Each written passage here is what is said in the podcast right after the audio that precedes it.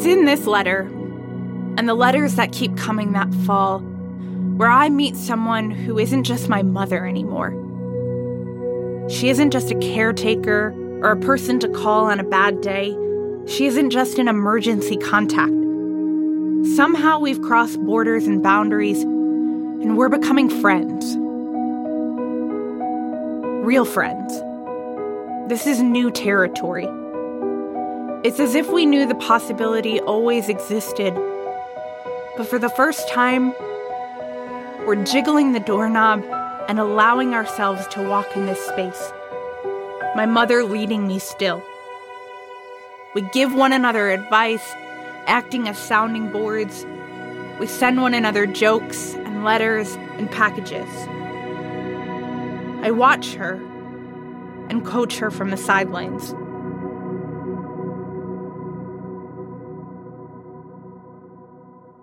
Hannah Brencher is the founder of More Love Letters, an organization that helps people connect through the age old art form of words handwritten on a page.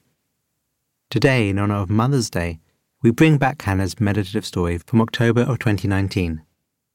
If you're listening to this episode for the first time, I think you'll find it to be a very relatable, nostalgic story, unfolding around letters of love between mother and daughter.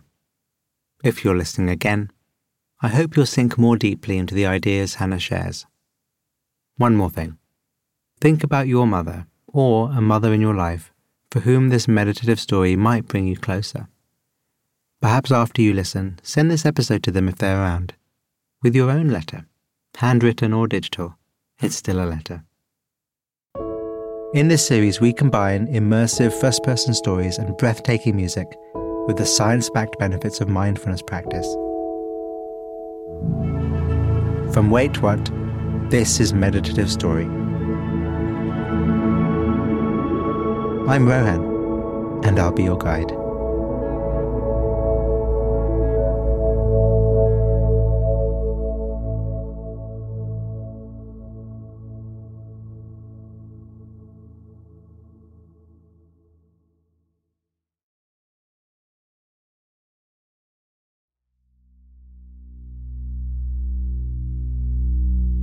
Body relaxed. The body breathing your senses open, your mind open, meeting the world. It starts out as a game. A hide and seek of sorts. My mother scribbles love letters on paper napkins and sneakily places them in the bottom of my bright red lunch bag. Her memos to me her daughter. Her reminders hidden in the mundane of daily life that someone, somewhere, is sending light and love.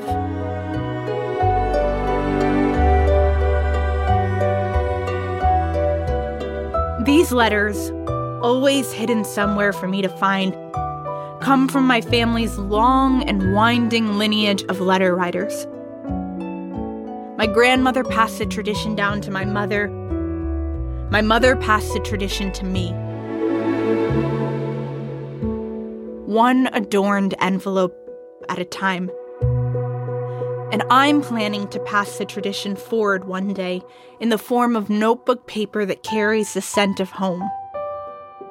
Even if all the postmen disappear, we will still have these letters written on scraps of paper.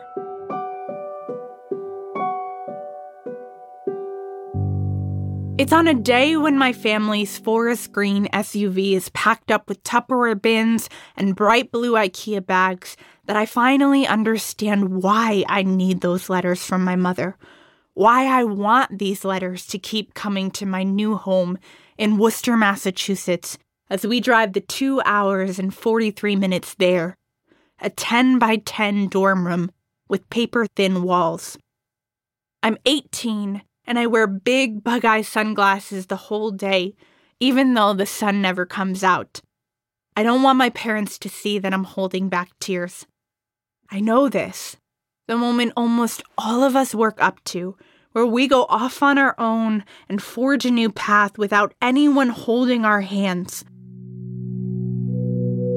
But I want five more minutes to just be small. And in the protection of the people who leave the kitchen light on for me every time I come home. The summer leading up to going off to college is different than I imagined.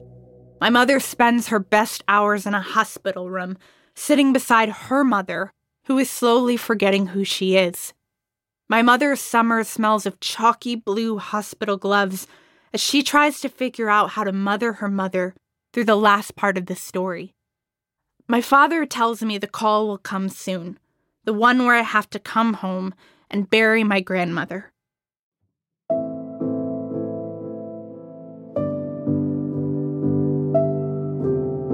Two weeks into that first semester, I pack a small bag full of black clothing and wait for my brother to pull up to my dorm. I get into his blue truck. We barely speak the same two hour and 43 minute drive back home to attend my grandmother's funeral. When the casket is lowered into the ground and the bagpipes play Danny Boy one last time, and the leftover finger foods are stored in Ziploc baggies and placed in the fridge. My father drops me back off at my dorm room. I allow the chaos of new courses and new activities to sweep me up and make me forget the loss back home. Meanwhile, my mother and her sisters go through piles of notebooks and letters from my grandmother. Her soft but abrupt handwriting was everywhere. She kept notebooks and journals and logs of books she'd read up until her memory began to fade. One afternoon in that first semester, I take a trip to the campus post office to check for mail. I love this trip. The long walk through the hills of the campus, and now, since it's October, I can watch the leaves change from a youthful green to a crimson red. Slowly but steadily, the autumn is coming in and bidding the leaves to break off from the only thing they've ever known. This is the one time death has ever looked this beautiful and necessary to me. I enter the small post office. I turn the corner to find my box it's at eye level. I fidget with the lock. Right, left, full circle right, full stop. 34, 8, 24. I jingle the lock and watch the small box open up. It's a letter from home. My mother's familiar handwriting, thin and spreading out on the page like it's in no hurry to be tidy or proper, cascades across the envelope. The envelope is a bright turquoise color. I know this is not the original envelope. I'm a rule follower. I buy the card with the envelope assigned to it. Not my mother. She picks the brightest envelope she can find deep purples, sunflower yellow, a regal blue, anything but plain white. What colours can you see around you? Do they feel bright and sharp? Or dull and flat? And even if you have your eyes closed, what's here to be seen?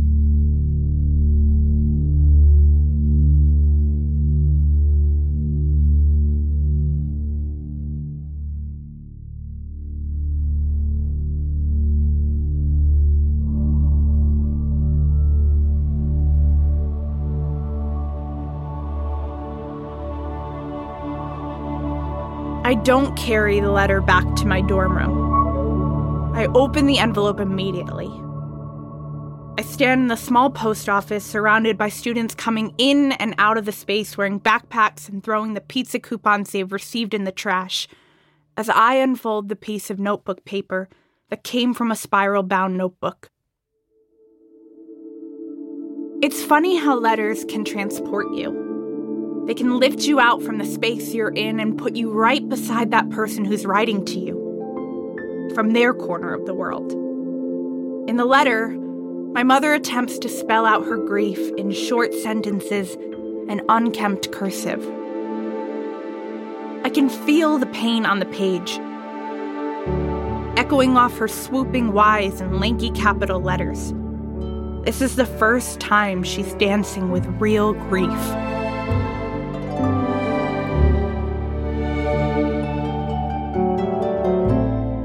In the letter, she tells me how she's crying these days. She tries to hide the tears from others. She wants to be strong, but nothing is the same after you lose your mother.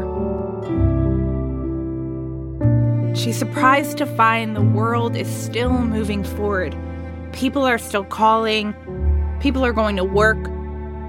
The world just keeps spinning, but she's trapped. She can't go on pushing her cart through the grocery store, surveying the different types of shampoo for a worthy sale, when her entire insides quake with her mother's absence. I'm spitting these days, and I'm finding it helps, my mother writes to me. I am spitting on the bathroom floor, and it feels so freeing. I don't know who this woman is. She's not the strong woman I've always seen. I picture her standing in the middle of the pink bathroom and hawking loogies onto the pink tiled floor. There she finds release for the pain. She finds an outlet for her grief. It's in this letter, and the letters that keep coming that fall, where I meet someone who isn't just my mother anymore. She isn't just a caretaker or a person to call on a bad day. She isn't just an emergency contact. Somehow we've crossed borders and boundaries, and we're becoming friends. Real friends. This is new territory. It's as if we knew the possibility always existed but for the first time, we're jiggling the doorknob and allowing ourselves to walk in this space. My mother leading me still. We give one another advice, acting as sounding boards. We send one another jokes and letters and packages. I watch her and coach her from the sidelines. She picks up her mother's memories and moves forward with only the ones she wants to keep not the chalky blue hospital gloves or the sound of machines beeping, not the long days in that stale hospital bed. She keeps the moments when her mother was vibrant and healthy. Just as she would want to be remembered. Even though everything in my life at this point is texts and emails, I write to my mother. I pull out the paper. I embrace the sloppy handwriting that takes up two lines. I share stories with her. And I buy stamps. And I watch my words be tossed into a mail bin. The man in blue will get these notes to my mother, who is two hours and 43 minutes away. Because of those letters, she feels close. This is the sacred part of adulthood I never asked for. I never knew I needed it. But one day, I hope my daughter and I cross over the same threshold. I hope she jiggles the doorknob and enters into the same space where my mother led me. When I'm 26, I'm doing my best to brave a severe depression that feels like a winter that's lasting too long. I put on my coat and boots, take the car keys, and drive down to the drugstore, one of the only places still open on Christmas Eve. In the cards and notebook aisle, I pick up a two pack of black composition books, faux leather and edgy in appearance. I buy a pack of silver sharpies. I carry the supplies home in a flimsy plastic bag, take them up to my room, the plastic wrap encasing them. There, I begin to write letters to my one day daughter. My daughter doesn't exist yet, but just because you've never met someone doesn't mean you can't see them in your mind, as real as ever. I see her springy ringlets, bright auburn hair, fiery locks that come from both sides of our families. Lanky in frame, with pale freckles down her arms. She laughs like her daddy, and she excavates her life for goodness and delight, like her mama. Haven't held her yet, and our hearts have scarcely met, but I've been writing her letters for years. I call my writings to her fight songs because they don't look like the words in my own diary. They are braver, pulsing off the page, full of potential, reminding her that one day, more than likely, she'll find herself at a crossroads in the story. She'll have to decide how she plans to fight for her life. Will she be gutsy and brave? Or will she cloak herself in words of doubt and frailty? I beg her to pick up the anthems and run towards the light. From this point forward, I fight through the depression with new purpose. I am no longer clawing my way out of the deep, dark woods for myself. I am stitching a better ending, a more reliable roadmap for a one day daughter who finds herself stuck in the deep, dark woods years down the line.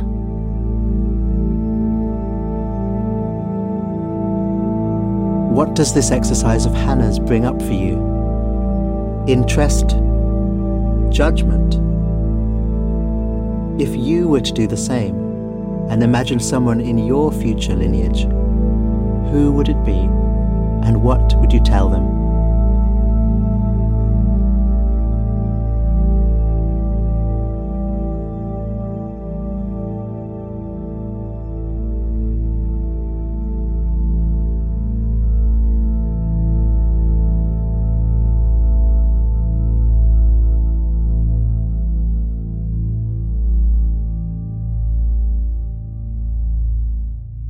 My iPhone pings. Another reminder pops up. As much as I try to find a quiet moment, there is always something demanded of me. All these technological rhythms are embedded in my day, and yet, what do they prove? They're not tangible. I can't hold the texts I send close to my chest and trace them for a scent. The digital footprint, as mammoth as it may be, isn't proof that you and I were here. That we lived, that we loved, that we danced in the kitchen to no music at all, or that we held someone's hand, or made them a cup of herbal tea when their world came crashing down around them. But I still have the proof. In scraps of notebook paper, in folded cards from my mother, in cards from my husband, sneakily tucked inside of a book I'm devouring while my head is turned. These things, the feeling of them against my fingertips, or the sight of them stacked in a cigar box, are the proof to me that I was here, that she was here, that he was here, that we all showed up and tried to live with all the guts we could, that we rejoiced that we cried the salty tears and spat on the bathroom floors, that we never forgot the way it felt to go to the mailbox and find a personal piece of someone waiting for you. It's the letters, tattered and worn and losing their ink in some places, that I'll keep holding on to. I'll hold them tight and keep them safe. Hold them tighter when grief stands in the doorway and asks to go another round. Even tighter when the night is thick and the darkness feels endless, and I need a hand to hold on to. I'll keep holding them tight, tighter and tighter, and extra tight when the day comes. The day when I can no longer hold you.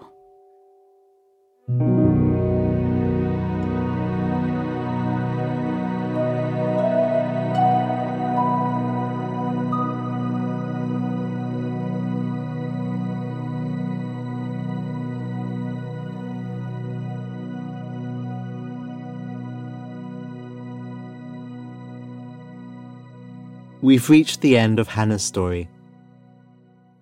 Listening to Hannah, what really struck me was just how many similarities there are between the act, the art of letter writing, and that of meditation. Both start with intention, with heart. Then, that intention, through thought, turns into action, into movement, the movement of the hand, marks on a page. Those marks are now an object, a representation of our inner experience, our inner life, now outside. That journey, taking our inner experience, which we feel so personally, and making it an object, something we can observe outside of ourselves and reflect upon, is the journey of meditation. And it's a journey, a movement, which can be so freeing, and better still, shared with others. So, wherever you are, however you are, take a moment. Breathe. Smile. Let go of any tension you might have in your body. Do whatever you need to be soft and open. And if you were to write someone a letter based on how you're feeling having heard Hannah's story, inspired by it even, moved by it, who would that be? Bring them to mind. Let the thought of them bring joy if it's here and if there's warmth in the mind, let there be warmth. Feel it. So, writing the letter of this moment, a letter in response to Hannah's story, what would you want to share? What feelings, what moods, what emotions can you name? What can you name? Commit to paper. Turn into something for another to discover. And if you were to write the letter of this moment, the story of this moment, how would your body express your feelings? Or in other words, what would your handwriting be like? Would it be angular, full of tension? Would it be soft and round, open and playful? Would there be capital letters? What does sadness look like on the page? The letter written now imagine your special person receiving it, moved to be hearing from you, and in such a personal way. Sensing that image, sensing into it. And make the intention that when you recall listening to this episode, and you have the time, of writing your own letter and releasing it out into the world. Hannah spoke quite beautifully of her letters as proof that she was here, that the people who wrote them were here, even if now they're not. As I stand here, recording these words for you, I am here. I know it because I feel my feet on the floor. I see my engineer Ben in the studio here in Glasgow through the glass, and his little wave makes me smile. And I feel the smile as a lifting of my face and a softening of my belly. You're here too, separated in time and space, but here at the same time. There's a real magic to that. At least I like to think so, and I hope that you do too.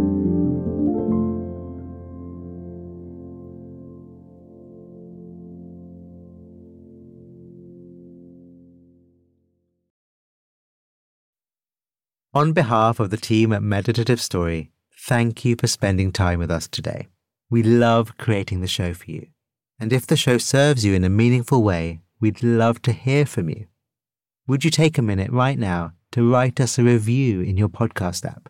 When you leave a review, it really inspires our team, and we're a group who derive so much energy from understanding how meditative story impacts you. It's also a way for you to pay it forward by helping others discover the show. So if leaving a review speaks to you today, we'd really appreciate it.